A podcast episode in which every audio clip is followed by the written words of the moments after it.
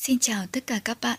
Hôm nay xin mời các bạn cùng Top Tiên Hiệp Channel đến với chương tiếp theo của bộ truyện Linh Cảnh Hành Giả. Để nghe trọn bộ tất cả các chương, các bạn có thể vào kênh, rồi vào phần danh sách phát hay playlist. Các bạn hãy like và subscribe để đón nghe những bộ truyện mới nhất nhé. Chương 11 Cổ Miếu phần 2 Đúng lúc này, đèn xenon kiểu cũ bên cạnh hắn tựa như mạch bất ổn, lóe lên vài cái, sáng tối đan xen. Trương Nguyên Thành mơ hồ thấy một bóng người, đội mũ thợ mỏ, đứng dưới đèn. Địch, hắn bị dọa nhảy dựng lên, ý nghĩ trong đầu nháy mắt bị đánh gãy, như nai con kinh hãi, chạy về phía trước một khoảng cách. Quay đầu nhìn lại, đèn xenon tiếp tục cung cấp ánh sáng, không lóe lên nữa. Bóng đen vừa rồi, đội mũ thợ mỏ kia, giống như là ảo giác của hắn. Có lần kinh hãi này, Trương Nguyên Thanh không dám tiếp tục nán lại ở nơi quỷ quái này, nhanh chóng bước về phía ngoài đường hầm. Tiếng bước chân bịch bịch bịch quanh quẩn ở trong đường hầm âm u yên tĩnh. Trương Nguyên Thanh không dám dừng một bước nào. Cứ như vậy, đi nhanh 5-6 phút. Đèn xenon kiểu cũ trên nóc vòng lóe lên lần nữa. Nhưng một lần này, không có bóng người thợ mỏ đội mũ xuất hiện. Chưa đi theo. Trong lòng hắn khẽ buông lỏng, không dám dừng lại cúi đầu bước nhanh đi đường. Đột nhiên, ánh mắt nhìn chầm chầm mặt đất, hắn bắt giữ được một chi tiết, làm trái tim người ta đột nhiên dừng đập. Đèn xenon màu vỏ quất kéo cái bóng của hắn rất dài. Ở cạnh cái bóng của hắn, có mười mấy cái bóng đi theo. Chúng nó luôn đi theo ta. Cảm giác mát lạnh từ chân lên đến đầu, cả người nổi da gà, mặt Trương Nguyên Thành cũng bị dọa tái nhợt, bắt đầu chạy như điên. Bịch bịch bịch, Rốt cuộc, phía trước xuất hiện cửa đường hầm. Ngoài đường hầm là ánh trăng mắt lạnh như xương. Trương Nguyên Thành một hơi chạy ra khỏi đường hầm, chống đầu gối, cúi người thở dốc. Sau khi thở bình tĩnh lại, hắn nhìn cảnh vật xung quanh, trăng tròn như cái khay, tịch liêu treo ở bầu trời đêm. Ở dưới ánh sáng của nó, các ngôi sao ảm đạm thất sắc. Cảnh rừng tươi tốt đắm chìm trong ánh trăng, chiếu xuống từng mảng lớn bóng đen nồng đậm hắn đang ở một khu hoang dã. Đèn xenon trong đường hầm lóe lên vài cái, tắt hết. Cửa đường hầm to lớn, tối đen yên tĩnh, như là mồm con thú tìm người để nuốt. Nhanh chóng rời khỏi. Ra đầu Trung Nguyên Thành tê dại, dọc theo đường núi gập ghềnh lên núi. Sau khi đi mười mấy bước, hắn quay đầu lần nữa, thấy một dãy bóng người, đầu đội mũ thợ mỏ, quần áo cũ nát, cúi đầu đứng ở cửa đường hầm. Bọn họ đứng ở trong bóng đen ánh trăng, không chiếu tới, không nói một lời, như là đang tiễn hắn. Trương Nguyên Thành kinh hãi, lui về phía sau vài bước, xoay người chạy lên núi. Hai bên đường núi cành lá um tùm, chiếu xuống ánh trăng vỡ vụn, đủ cho Trương Nguyên Thành nhìn thấy rõ đường. Chỉ là trên núi yên tĩnh đáng sợ, trong rừng không có tiếng côn trùng. Điều này làm cho tiếng bước chân của Trương Nguyên Thành tỏ ra đặc biệt vang dội. Quá yên tĩnh rồi nhỉ, Mùa này trên núi không có khả năng, ngay cả tiếng côn trùng kêu cũng không có. Hắn nhìn quanh, trăng tròn như mâm, bóng cây che phủ, luôn cảm thấy trong bóng đêm có cái gì đang nhìn chăm chú vào mình. Không biết đi bao lâu, thẳng đến lúc thân thể toát ra một tầng mồ hôi lấm tấm, Trương Nguyên Thanh rốt cuộc đi ra khỏi cánh rừng rậm rạp, tầm nhìn lập tức trống trải. Ánh trăng như nước, xung quanh tĩnh mịch, cuối đường núi gập ghềnh, là một tòa miếu cổ bỏ hoang. Lặng lặng đứng trong bóng đêm. Tòa miếu cổ này không biết đã bỏ hoang bao nhiêu năm.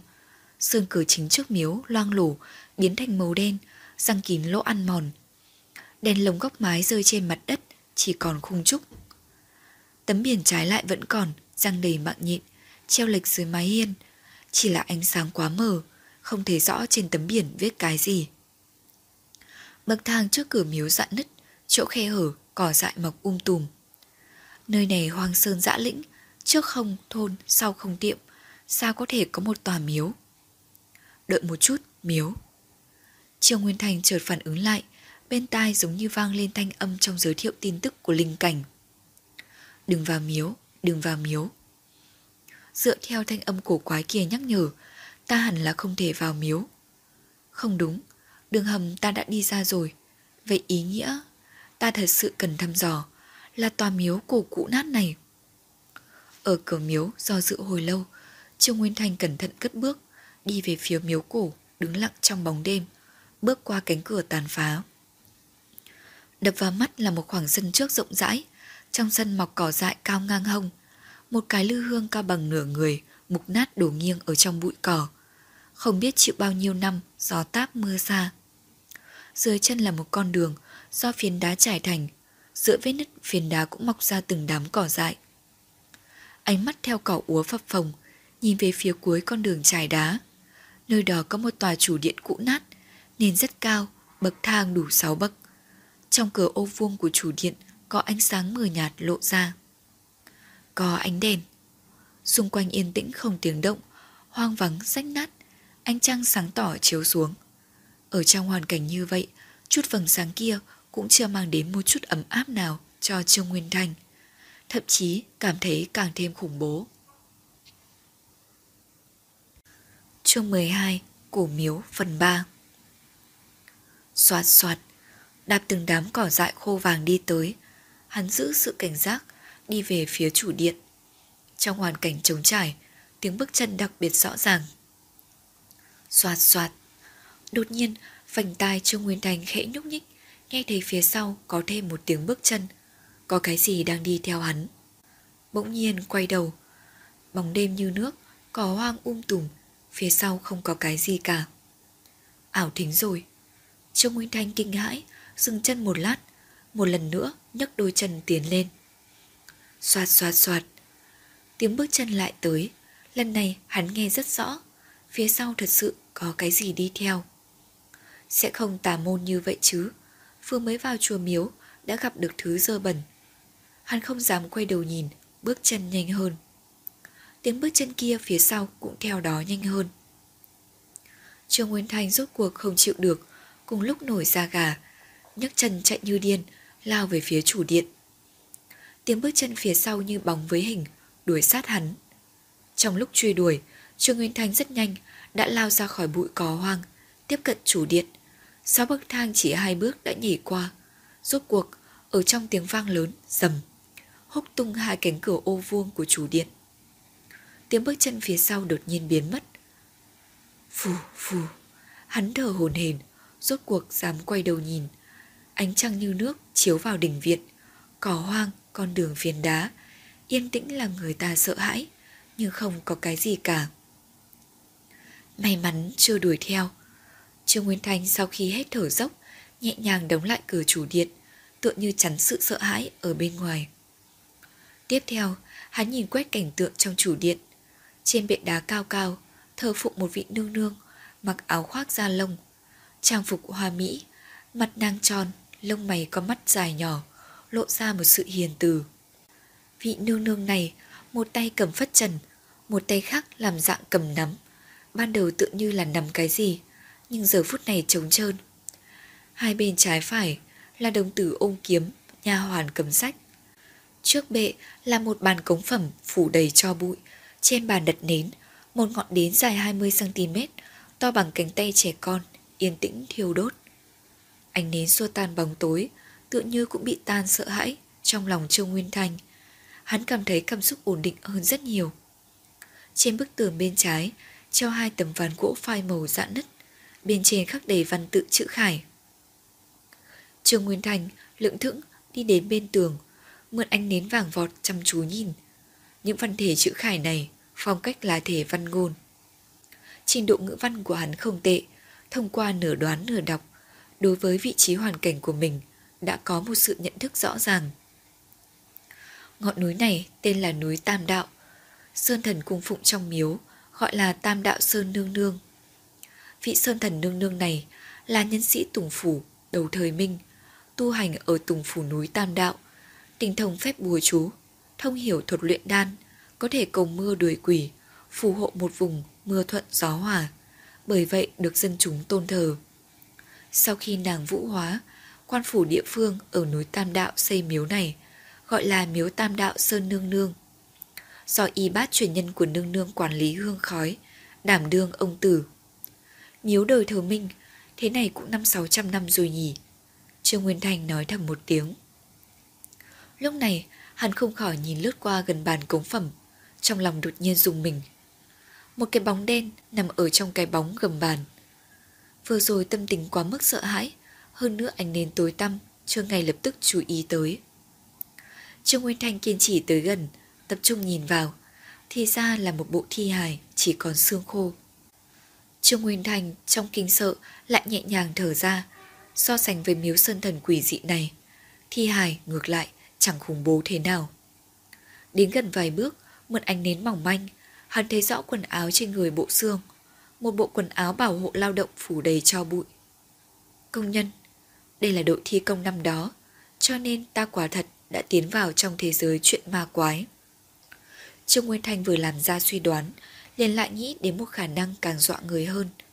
Có lẽ năm đó đội thi công giống với mình vào lầm nơi đây. Bởi vậy mới để lại truyền thuyết đô thị. Nếu là điều trước, cái gọi là linh cảnh này là căn cứ chuyện ma quái sinh thành cảnh tượng. Mà nếu là cái sau thì ý nghĩa miếu cổ vẫn luôn tồn tại, đội thi công cùng hắn giờ phút này đều là người bị hại. Căn cứ giới thiệu bối cảnh lịch sử miếu Sơn Thần, Trương Nguyên Thanh càng thiên hướng điều sau hơn. Cả một đội thi công đều chết ở trong miếu, chỉ còn sống sót một người. Nơi này thật sự sẽ chết người. Bây giờ ta cùng tiến vào tòa miếu này. Bất cứ lúc nào cũng có thể gặp phải nguy hiểm chưa biết. Chương 13 Câu chuyện Miếu Sơn Thần phần 1 Ai... Hắn hít sâu vào một hơi, tâm tình một lần nữa căng thẳng, theo bản năng nhìn quanh mình. Sau đó, hắn đột nhiên ý thức được một chi tiết, nghĩ kỹ mà sợ. Tòa miếu cổ này là đời Minh, lịch sử lâu đời, nến sao có khả năng còn đang thiêu đốt. Ai đang đổi nến cho chủ điện? Hắn càng nghĩ càng cảm thấy kinh sợ, tính cả bức tượng mặt mũi hiền lành kia, ở trong ánh nến giống như cũng lộ ra một sự quỷ dị âm trầm. Ba bức tượng tuy phủ đầy cho bụi, nhưng sống động như thật. Mỗi một chi tiết đều điêu khắc sinh động, chân thật, đặc biệt là mắt. Bọn họ đứng ở trên bục, dưới ánh nến vàng vọt, ở cao hướng xuống nhìn chằm chằm Trương Nguyên Thành. Địch, Trương Nguyên Thành đột nhiên không muốn nán lại ở chủ điện. Hắn có loại sợ hãi thân ở tuyệt cảnh, kêu trời không biết, kêu đất, đất chẳng hay. Nơi này cực đoan nguy hiểm, nhưng hắn lại không cách nào xin giúp đỡ từ bên ngoài, có thể dựa vào chỉ có chính mình. Do dự mãi, hắn nghiến răng hạ quyết tâm, cúi người kéo ra bộ xương mặc quần áo lao động. Xẹt. Trong quá trình kéo, quần áo bảo hộ lao động bị dễ dàng xé rách. Qua nhiều năm như vậy, quần áo đã sớm mục nát. Kéo thi thể tới dưới ánh nến, hắn cố nhịn sự không thoải mái, bắt đầu kiểm tra. Người tuy đã chết, nhưng thân thể có thể nói chuyện, biết rõ nguyên nhân cái chết của đối phương, có thể giúp mình tránh né rất nhiều nguy hiểm. Xương ngực cùng xương sườn gãy mấy cái, vai phải có vết dạn nhỏ dày, nhưng không tính là nghiêm trọng. Người chết lúc còn sống từng bị thương nặng, nhưng nguyên nhân cái chết cụ thể bởi vì niên đại quá mức xa xưa, nhìn không ra. Tiếp theo, Trương Nguyên Thanh lại từ trong túi của tiền bối công nhân tìm được mấy tờ giấy ố vàng đã giòn đi, trải qua rất nhiều năm tháng rồi. Trên giấy dùng thể chữ khải viết chữ cực nhỏ. Trong lòng Trương Nguyên Thanh vui vẻ, tờ giấy rõ ràng là công nhân tiền bối ở trong miếu tìm được. Cái này trợ giúp hắn hiểu biết tình huống miếu cổ này. Mượn dùng ánh nến, hắn tập trung tinh thần đọc nội dung trên tờ giấy. Tối hôm qua, lại có một vị sư đệ mất tích. Đây đã là đồng môn thứ ba ly kỳ mất tích trong miếu. Các sư huynh đệ nói, núi Tam Đạo có ma quỷ quấy phá, hoặc là yêu tinh đạo hạnh cao thâm đến đây. Mỗi đêm đều phải đến trong miếu bắt người ăn. Nhưng các đệ tử trong miếu tu vi trong người, sư phụ càng là chân thân, thanh danh hiển hách trong phạm vi trăm dặm. Lộ yêu tinh nào đuôi mù, dám đến nơi này kiếm ăn. Về phần quỷ quái, chấn thi phù cùng hoán linh phù của ta đủ để giải quyết, cũng không cần làm phiền sư phụ. Trong lòng ta có dự cảm bất hảo, phải đi tìm đại sư huynh cùng nhau bàn bạc. Hôm nay lại có một người mất tích, đây là người thứ năm. Sư phụ bảo chúng ta giấu khách hành hương, bằng không sẽ ảnh hưởng hương khói trong miếu. Hắn nhất định biết chút gì đó. Ta cùng đại sư huynh tính ban đêm tuần tra. Ba ngày trôi qua, trong lúc đó lại có ba người mất tích. Nhưng ta cùng đại sư huynh chưa phát hiện manh mối. Ban đêm gió yên sóng lặng, sự cảm không lành trong lòng ta càng sâu hơn. Đại sư huynh hôm nay rất kỳ quái, hắn tự như đã phát hiện ra cái gì, tỏ ra cực kỳ phẫn nộ. Ta hỏi hắn, nhưng hắn chưa nói cho ta biết. Cảm xúc của hắn không tốt lắm, ta vẫn là ngày mai lại hỏi đi. Hôm nay người mất tích là đại sư huynh, ta tìm hết toàn bộ núi Tam Đạo, cũng chưa phát hiện hắn. Ta, ta không chịu nổi nữa, ta muốn đi tìm sư phụ hỏi rõ. Các sư huynh đệ trong miếu cũng ủng hộ ta, bởi vì bọn họ cũng rất sợ hãi. Chữ viết đoạn này có chút ngoáy, có thể thấy được tâm tính của chủ nhân bút ký có chút sụp đổ. Trương Nguyên Thành tiếp tục đọc.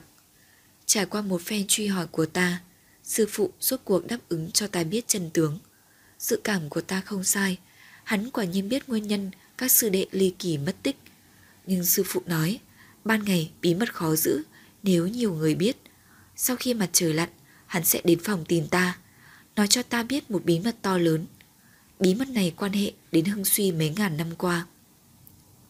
Dùng xong bữa tối, ta liền ở trong phòng chờ đợi, chờ đợi mặt trời lặn. Từ sau đêm có người mất tích, ta chưa bao giờ có một ngày chờ mong trời tối như thế. Nội dung tờ giấy dừng lại ở đây. Không có, viết sở trường vậy làm cho người ta có chút khó chịu nha. Trương Nguyên Thanh nghe răng trợn mắt một phen.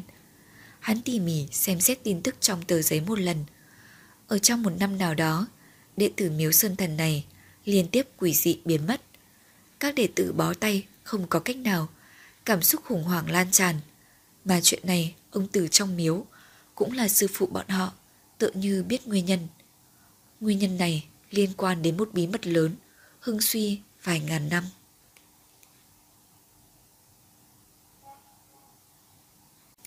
Chương 14 Câu chuyện Miếu Sơn Thần Phần 2 Nguyên nhân Miếu Sơn Thần suy bại chưa biết, thăm dò ra ngọn nguồn của nó, có phải có thể hoàn thành nhiệm vụ chủ tuyến thứ hai hay không? Trương Nguyên thành làm ra suy đoán. Hắn đặt tờ giấy ố vàng lại trong quần áo bảo hộ lao động của thi hài, để đối phương về gầm bàn, coi như mắt không thấy thì tâm tịnh. Tiếp theo suy nghĩ mình, một bước tiếp theo cần làm cái gì? Tin tức của chủ điện chỉ có từng đó, nếu muốn thăm dò miếu cổ, khẳng định phải đi ra ngoài nếu như vậy, nhất định phải trực diện nguy hiểm trong miếu. Ở trong chuyện ma quái đường hầm xà linh, là có một công nhân thành công sống sót. Theo quỹ tích của hắn, nói không chừng có thể tìm ra biện pháp sống sót. Sau khi cân nhắc kỹ càng, trương nguyên thanh đi đến cửa chủ điện, mở ra hai cánh cửa ô vuông, bảo tồn còn tốt. Két. Chuột cửa gỗ phát ra tiếng vang, làm cho người ta ghê răng. Hắn chống khung cửa, thò đầu nhìn xung quanh bên ngoài vắng vẻ không tiếng động, chưa có chút hoang vắng âm trầm, thì chưa nhìn thấy nguy hiểm. Quan sát một lúc, hắn bước ra khỏi cửa, dọc theo đường nhỏ đá quậy bên trái chủ điện, đi về phía sân sau của miếu sơn thần. Ánh trăng như nước, cỏ hoang phập phồng. Trương nguyên thành đi một hai phút, phía trước xuất hiện một mảng kiến trúc. Đó là mấy căn nhà trệt nối liền nhau, hình thành một tứ hợp viện diện tích thật lớn, ngói đen tường trắng nóc nhà hình chữ nhất, dưới mái là cửa sổ ô vuông. Từng cánh cửa ô vuông xám xịt, hoặc mở, hoặc đổ, hoặc đóng chặt. Giấy dùng để dán cửa sổ ở dưới năm tháng ăn mòn đã rách sơ xác. Ánh trăng sáng trong, như đất ngưng xương hắn mượn ánh trăng nhìn lướt qua bố cục hậu viện miếu sơn thần. Trừ tứ hợp viện trước mắt, phía đông còn có một cánh cửa hình vòm, có chút giống nhà sau của gia đình nhà giàu trong phim ảnh đều sẽ có một cánh cửa hình vòm như vậy, dùng để nối liền sân nhà khác nhau. Trong sân nhà cách vách kia, trồng một cái cây to che trời, cành lá um tùm, cành cây xoắn xít. Ồ, hắn ở trong sân cỏ hoang phập phồng, đã phát hiện mấy bộ xương, quấn quần áo bảo hộ lao động. Cẩn thận tới gần, kiểm tra kỹ một phen, mỗi một bộ xương đều hư hao nghiêm trọng. Dưới quần áo bảo hộ lao động là từng khúc xương gãy nhưng trừ bộ kia ở chủ điện bộ xương nơi này xương vai bảo tồn hoàn hảo không có vết nứt những người này trước khi chết đều bị thương nặng đáng sợ chết rất thảm một trận gió thổi tới cành lá vang lên xào xạc trong mơ hồ trương nguyên thanh nghe thấy trong tiếng xào xạc mang tới xen lẫn nói nhỏ như khóc như kể. Cứu mạng, cứu mạng. Ở ban đêm hoang vắng tĩnh mịch này, sau lưng Trương Nguyên Thành toát mồ hôi lạnh. Hắn cứng ngắc cả người đứng ở tại chỗ. Một hồi lâu sau, gió ngừng, tiếng khóc kể khẽ khẽ cũng theo gió mà dừng. Sân nhà cách vách kia tựa như có chút nguy hiểm nha. Chẳng qua thứ bên trong chưa qua đây. Hắn âm thầm phun ra một hơi, đạp cỏ hoang khắp sân, đi vào mái hiên, tính thăm dò tòa tứ hợp viện này. Nơi này tựa như là nơi đệ tử trong miếu sinh hoạt. Trồng chất đồ gia dụng cũ nát, răng kín cho bụi. Trong không khí tràn ngập mùi mục nát thoảng thoảng. Trương Nguyên Thanh thăm dò từ phòng, chưa có phát hiện gì đặc biệt. Thẳng đến lúc đẩy ra cánh cửa ô vuông kia tận cùng phía đông. Kéo kẹt. Cửa phòng phủ bụi không biết bao nhiêu năm tháng, một lần nữa bị đẩy ra. Cho bụi rơi ào ào. Trương Nguyên Thanh phủi cho bụi rơi ở bà vai, ánh mắt đề phòng đảo qua mỗi ngõ ngách của căn phòng. Trong gian phòng bỏ hoang nhiều năm này, vị trí bên cửa sổ có một thi thể dựa vào tường nằm nghiêng ở nơi đó. Từ quần áo cùng mũ thợ mỏ lăn lộn có thể suy đoán ra lại là một vị tiền bối. Vượt qua cửa, tiến vào phòng, Trương Nguyên Thanh dùng mình. Không hiểu sao cảm thấy nhiệt độ xung quanh tự như hạ xuống rất nhiều. Có hơi lạnh. Hắn cẩn thận tới gần thi thể kia, cởi bỏ quần áo rách nát. Theo thường lệ, quan sát một phen tình huống của bộ xương. Một lần này, hắn chưa nhìn thấy xương vỡ vụn, bộ xương này bảo tồn vẫn rất tốt. Nhưng khi ánh mắt hắn bắn về phía xương vai thi hài, con người co lại. Ở trên xương vai thi hài này có vết nứt khoa trương.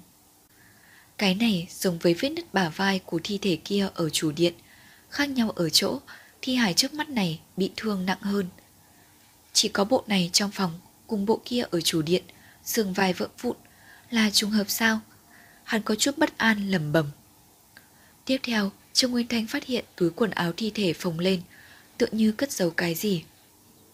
Đưa tay móc, từ trong túi quần người chết lấy ra một quyển sách cổ ố vàng, một tấm gương đồng xám xịt, một lá bùa giấy vàng. Trên lá bùa giấy vàng, dùng chu sa vẽ hoa văn vặn vẹo, có chút giống với phù văn. Những hoa văn này cùng nhau hội tụ thành một chữ thi, rất giống phồn thể. Chương 15 Trở về phần 1 Đang đánh giá lá bùa giấy vàng, trước mắt Trương Nguyên Thành hiện lên một dòng tin tức màu lam. Tên Trấn Thi Phủ Loại hình vật phẩm tiêu hao Công năng Trấn Thi Giới thiệu Lá bùa thần dạ du cường đại chế tạo là khắc tinh của tất cả âm vật loại thi. Gian nó ở chắn âm vật có thể hoàn thành phong ấn. Ghi chú, nó chỉ có thể sử dụng một lần. Tin tức màu lam có chút giống giao diện thuộc tính của hắn, rõ ràng, dễ thấy. Đây là linh cảnh cho ra nhắc nhở. Trương Nguyên Thanh tiến vào miếu cổ quỷ dị tới nay, vẫn là lần đầu tiên nhìn thấy loại nhắc nhở này. Hẳn là vật phẩm quan trọng. Trương Nguyên Thanh gấp nó lại, thu vào trong túi áo jacket, kéo khóa lên.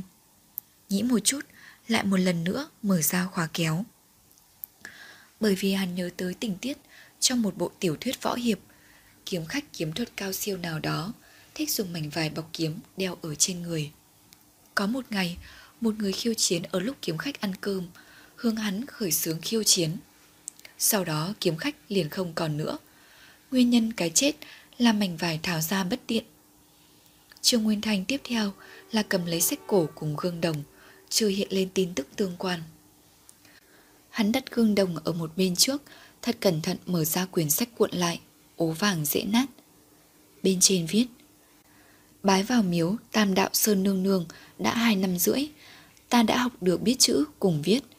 Đại sư huynh nói, chờ sư phụ siêu độ vong hồn về núi, liền có thể chính thức dẫn ta nhập môn, tu hành thuật thôn nguyệt dưỡng hồn. Đây là phương pháp nhập môn, trở thành thần dạ du. Yến Vương phản loạn, khắp nơi bất ổn, sư phụ thân là người mạnh nhất tùng phủ, thần dạ du nhất mạch, không thể không xuống núi siêu độ người chết. Nếu không, chiến sự chưa định, âm họa lại nổi lên, dân chúng liền càng thêm không thể an bình. Trương Nguyên Thanh cảm thấy bả vai có chút đau mỏi, say say, bước đầu phán đoán, đây là một quyển tùy bút, cũng chính là nhật ký. Nội dung nhật ký đều là tình huống tác giả ở trong miếu tu hành, sinh hoạt, căn cứ chữ viết Quyển nhật ký này cùng tờ giấy trên người thi hài chủ điện có cùng nguồn gốc. Thông qua các chữ như Yến Vương phản loạn, tuyến thời gian là đoạn lịch sử đó, chiến dịch tĩnh nan. Nhưng hắn không xác định tòa miếu này thật sự tồn tại trong lịch sử hay không, bởi vì nội dung trong tùy bút viết tu hành, thần dạ du, thuật thổ nạp, phù lục, các từ không rõ nhưng có vẻ rất ghê gớm. Trương Nguyên Thanh hoạt động bà vai mỏi, cảnh giác nhìn quét qua căn phòng một lần, xác định nghe ngóng động tĩnh ngoài phòng. Sau khi không có gì khác thường, tiếp tục đọc tùy bút. Rất nhanh, hắn lật đến nội dung nối tiếp chủ điện, vài tờ đằng trước bị xé mất, nội dung tiếp theo viết. Mặt trời lặn, trời rốt cuộc tối, ta nghe thấy được tiếng đập cửa, kích động mở cửa. Đứng ngoài cửa không phải là sư phụ, mà là đại sư huynh đêm qua mất tích. Đại sư huynh mất tích một ngày một đêm đã trở lại, nhưng ta không có gì vui sướng, bởi vì hắn đã chết, trở về là một thi thể. Ngực hắn máu tươi đầm đìa, trái tim không biết bị ai móc đi. Đại sư huynh nhìn chằm chằm ta, hắn nói, đừng tin tưởng sư phụ. Chữ mấy đoạn này viết siêu siêu vẹo vẹo, có thể tưởng tượng, chủ nhân tùy bút lúc viết đoạn nội dung này, tâm tính là bùng nổ. Trương Nguyên Thanh khi lại lật trang tiếp theo, phát hiện bút ký không có đoạn sau, chủ nhân nhật ký cũng không viết nhật ký nữa. Ặc, à, đừng tin tưởng sư phụ là có ý tứ gì. Trương Nguyên Thành bị cú quay xe này làm trong lòng phát lạnh. Là ông Từ giết chết vị đại sư huynh kia, đầu sỏ gây nên các đệ tử liên tiếp mất tích cũng là hắn. Trương Nguyên Thành day day bả vai, đặt quyển sách lại trong túi của thi thể. Tiếp theo cầm lấy gương đồng, đang muốn rời khỏi. Nhưng khi khóe mắt hắn trong lúc vô tình liếc gương đồng một cái, thân hình đột nhiên cứng ngắc. Ánh trăng như nước chiếu vào mặt gương, trong gương đồng chiếu ra bộ dạng hắn, mà ở trên lưng hắn có một người nằm úp sấp. Người nọ sắc mặt trắng bệch, môi tím sậm, có một đôi con ngươi trắng dã, nghiêng đầu gối lên trên vai Trương Nguyên Thành. Đôi con ngươi màu trắng kia lặng lẽ nhìn chằm chằm hắn. Một cơn lạnh toát từ xương cụt dâng lên, lao thẳng tới thiên linh cái. Trương Nguyên Thanh như là mèo xù lông, nhìn bắn lên tại chỗ cao, bật ra một chữ chửi quốc dân. Thảo nê mã. Đây là bản năng con người ở lúc bị kích thích hoặc kinh hãi mãnh liệt, không tự giác lên tiếng. Hắn rốt cuộc biết vì sao bả vai sẽ mỏi như vậy, cũng biết vì sao thi thể bên cửa sổ phải mang theo bên người một tấm gương đồng. Cái này là vì quan sát mình có bị oán linh bám lên vai hay không. Nó là khi nào ghé vào trên vai ta, khi đi vào tứ hợp viện hay là tiến vào phòng này. Là ai cho ta dũng khí ra ngoài thăm dò? Lương tĩnh như sao? Vậy là các bạn vừa nghe xong chương tiếp theo của bộ truyện Linh cảnh hành giả. Các bạn nhớ like và subscribe để ủng hộ top Tiên Hiệt channel nhé.